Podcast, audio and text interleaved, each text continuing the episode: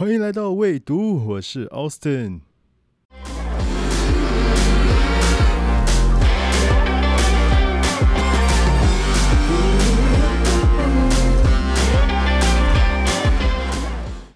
今天六月六号，如果有人问我为什么今天要特别讲这个日期哦，因为今天是一个很特别的日子啊。想必我们韩总机会一直留在我们心中，每次提到罢免法案的时候，都会想起他哦。我想他为了台湾民主做了最大的贡献。两年前他拿到了八十九万票，现在他拿到了九十万票，哦，一直想突破，想必是我们韩总机传给我们思想，让我们持续的怀念他。最近有常听 Podcast 朋友给我一些建议哦，他们觉得我的前奏其实有点长。嗯，我是故意的啦，因为就像我前集说的，我花了六千块，我就想物尽其用嘛。那我定的又是 artist 的 music 那一块，music 怎么说呢？我应该要截到一段，但我发现我每次的结尾都不是很好，我的那个淡出都没有做的很好。那我尽量，我尽量再改一下，会听得比较顺一点。当然了，中间有人提到说，就是。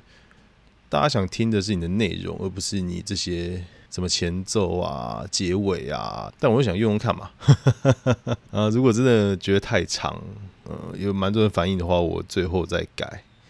对，就是换一下音乐形式，因为我现在还是会看有些很多的 jazz 啊，或者是 funk 啊，还有一些灵魂或者是蓝调的部分，对。那这些听起来都是要有一段一段这样听啊，至少有十秒到二十秒左右。我就持续观察嘛，毕竟现在听的人不是很多，所以资料量没有这么大，可能是部分人不喜欢。好，那我们回到正题，我们今天要聊的是居住正义哦。呃，讲到这个就有点心酸了，毕竟出社会到现在啊，其实这些问题一直在发生，但是。就是我出生六年嘛，我大概只有当中的两年左右有大家有在讨论居住正义这一块，但是前提也是要有一个大主题被讲出来的时候才会被提到，像是可能是捷运共购的社会住宅，或者是包租代管政策是有什么改变的，那或者是有一些新闻提到，大家才会提。嗯，我觉得台湾很有趣的一点是。其实大家都设身处地的在这个问题上，但是却一直在等待，很像一个呃伟人、超级英雄来拯救你，或者是来提出这个问题之后，大家才会去支持，然后跟他喊说：“对，没错，我们现在就这样，就是要改变。”没有这个人出现的时候，大家都觉得：“哦，对啊，我们之后就这样啊，我们就没办法改啊。”抱怨的同时，就是没有一个领导，或者是没有一个推动这件事情。会觉得有点可惜啦，就是不断在这个频道中一直提起，就是大家要不断的去讨论，不断的去沟通，然后不断的把这个话题变成一个众数。反正台湾就是一个民主化的社会嘛，那民主化的社会就是要有很多选票来去支持这件事情。当很多人觉得这件事很重要的时候，就会有政治人物去关注。那有政治人物去关注之后，就会开始推动这件事情，因为大家很在意嘛。或者是说你在选的时候，你就会选偏向这些政策的人，让他去推动这些事情，然后去支持他，或者是响应这件事。OK，好，那我们回到居住正义哦。说大家还记得那些抽不到的公众住宅吗？或者是根本没有办法租的包租代管哦？像是我是在那种薪资集聚以外的人啊。我常常被一些朋友讲啊，你领这么多薪水，那付这么多房租，应该还好吧？真的还好吗？你看我现在住永春，我们租了一间的五万的电梯大楼的房子。那永春大家有有空可以去看 Medium，有一个叫曼奴写的文章，他有去五九一去人力去搜寻一些资料，然后做一个统计。然后永春其实是最贵的。电梯大楼公寓大概要七万左右，就平均租价大概要七万左右。那我们就租一些朋友的房子，租了五万。那我们四个人租，我是租主卧要一万五，那再加水电房租，那就要变成一万六千五嘛。一万六千五乘十二个月，我就要负担大概二十万左右的钱在这上面，不包含押金啊，因为押金是之后会退的嘛。呃，所以会非常痛苦啊。就是我可能一年赚个八九十万、一百万，然后给他扣个二十万过去了，那我剩下六十万可以用。那再加上台北的生活物价又很高，那我存的钱就越来越小，越来越小，就是连房子都不敢看啊。然后我会觉得存钱是一个遥遥无期的事情。我以后可能想创业，那我又要再买房，那就是这两条路在这边挣扎嘛。你会看说我要创业，我存到四十岁，我要有有多少钱？那如果要买房，那我多久才能存到头期款？那存到头期款之后，我要过多久这样的生活？我们现在来看，我们先看用买的。台北真的是随便一房一厅十平左右的房子哦，就要一千万。如果你年收百万的话，我跟你说，你要不吃不喝十年呢。那了不起，我们算呃，可能头期款好了，我们贷八成嘛，我们就要两百万。你要先花两百万的头期款去买一间十平左右的房子，十平很小诶，大家想一下，一平大概就一张双人床大小嘛，十平其实不大，你可能要塞厕所。公共空间，然后你的房间嘛，那这样塞下来，基本上你可能就没有厨房，你可能就客厅、跟房间，再加上厕所，然后再一个小阳台，然后可以晾衣服这样子，这样子的生活空间是完全没有办法呃组成一个家庭的一个房子啊。那你是不是要再换？那要再换，可能就要两倍的价钱哦。我举个例子哦，我家人今年在新店买了间公寓。它是一间在小巷子里面，屋龄看起来有五十年左右的公寓。它在四楼。那买四楼原因是因为它有五楼的使用权，它未来可能可以对五楼做一些事，可能晾衣服啊，或者是出租啊。这样子的房子大概要一千三百万到一千五百万。那他买价忘记是多少？应该是一千五啊。五十年的房子，你能想象吗？要一千五百万，一千五百万，你就要付多少？呃，投期款三百万嘛。那一千万以上，好像利率跟贷款的数量又不太一样，你好像要准备多一点头期款。你要想哦，一个人把他前半生的积蓄全部压在这个房子上，再来你要缴二十年哦。假设我哥赚六万，我大嫂赚六万，他们两个一个月是赚十二万嘛？我们就看净收入嘛，十二万，我们每年呃每个月可能要缴大概四万左右的房贷，然后要缴二十年。那一个月十二万，扣四万是剩八万。那你说八万很够啊？八万真的很够吗？一个人的伙食费要多少钱？还有他未来可能要小孩嘛，要上课，这样生小孩可能要月子中心。那这些钱要开始存嘛？那你要存又要生活，那基本上你有很多兴趣是没办法实现的。就可以想象说，扣掉这么多之后，这些生活是你想要的吗？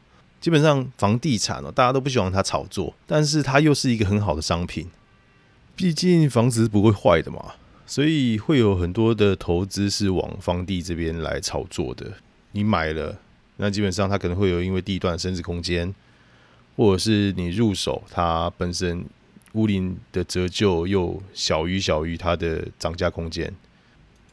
OK，经过分析之后，我就不是很想要往这方面走，我就不想要买房。那我发现租房可能会相对的比买房的划算。那我们就来看租的。那租房问题最大的问题是什么？因为人会老嘛。那你老了之后怎么办？真的还可以租房吗？我今天如果呃，就让持续租租到了七十岁，七十岁你要找一个房间，你知道多难吗？就算你有钱哦，除非你非常非常有钱，不然你就是你可能每个月要拿个一万多两万块出来租房的话。你会一个是你会很有压力，因为第一个说你没有，你可能就没有赚到这么多钱，你可能要一直吃老本。那每个月一一一，那每个月一万两万是真的一直能这样付的吗？另外一个问题是，房东想不想租你是一个问题，因为大部分房东是不想租给老人的，因为你不小心可能在呃房间里面跌倒了，那你可能就往生了。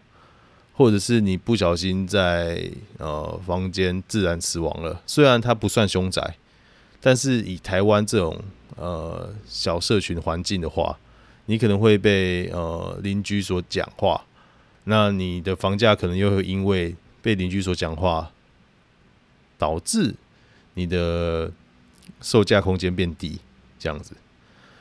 呃，所以这最大的问题在这啦。但是不然，老实说，你可能每个月一万的租金，两万的租金，你租一百年哦，也才两千万，那你又不可能租一百年，租个五十年就差不多了嘛，对不对？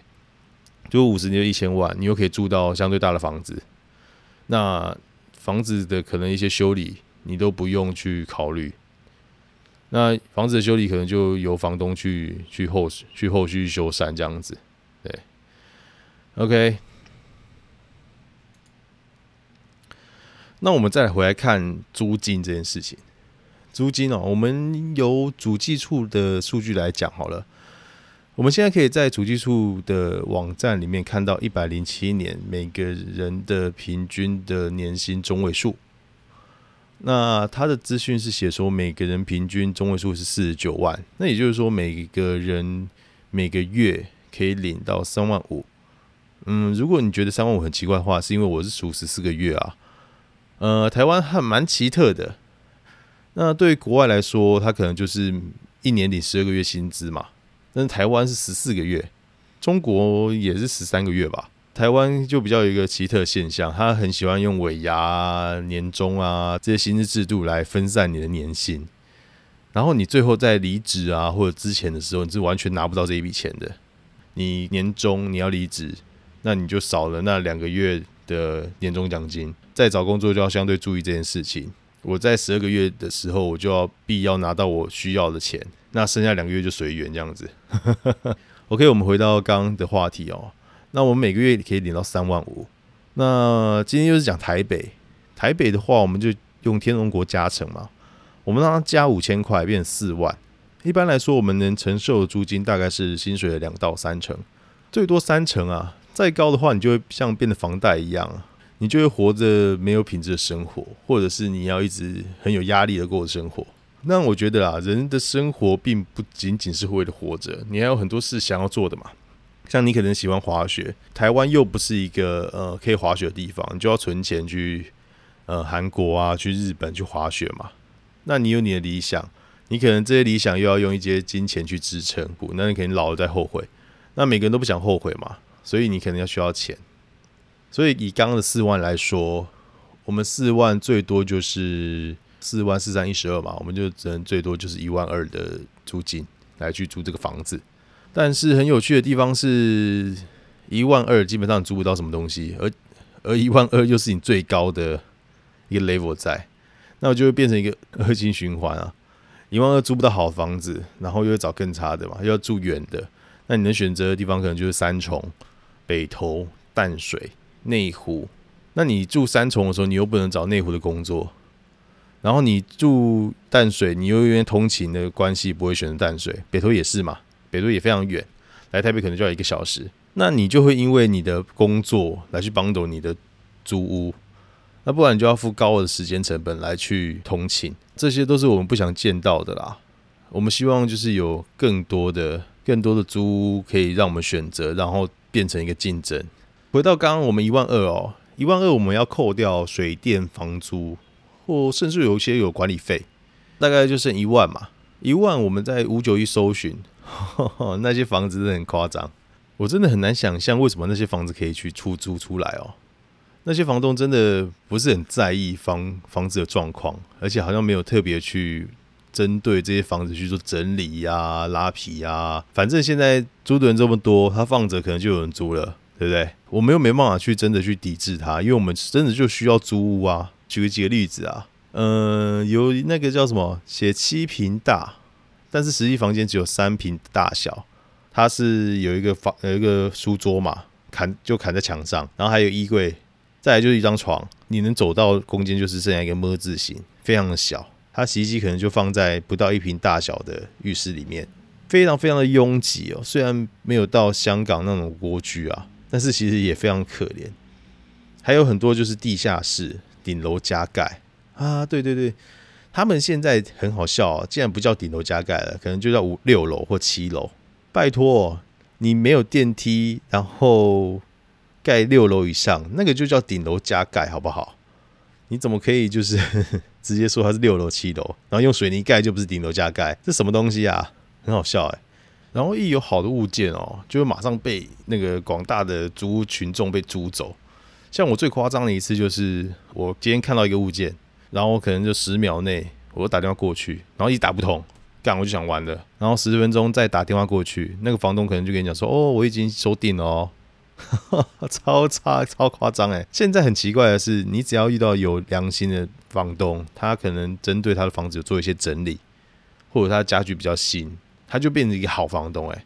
我觉得你要出租你的房子，不是应该要就是呃整理一下你的屋况吗？或者是你你就直接干脆空屋出租嘛？结果没有，现在很多都是用有那种。给你很旧的家具啊，像是还有些什么 CRT 的电视啊，然后用大概三十年的冰箱啊，还有那种很很老旧的马桶，看起来坐下去可能就随时会坏掉啊，或者是那种小格子的那种瓷砖，然后一直剥落，然后也没有去修缮。那很多事情我们要由房客去承担，这是很奇妙的事情。那我们的选择又非常少，导致我们。在挑选的时候，我们就会别无选择嘛，因为我们要租嘛，这是一个恶性循环哦。然后更扯的是，有些你在承租的时候，房东是不给你报你的房租的，因为你报房租有两个条件嘛，一个是你要户籍要迁到你的出租地，再来就是你要拿你的出租证明嘛，出租证明没有问题啊，因为你本身就会签合同嘛。那房东为了不被课税哦，他就不会让你把你的户籍迁移到那些租出租地啊。如果你要迁移的话，他就不租你，那你能怎么办？对不对？所以我觉得啦，政府应该要听一下我们这些意见。我直接看一下这种打租三件哦。第一件，第一件，我们直接对现在的所有空屋进行所谓的空屋税。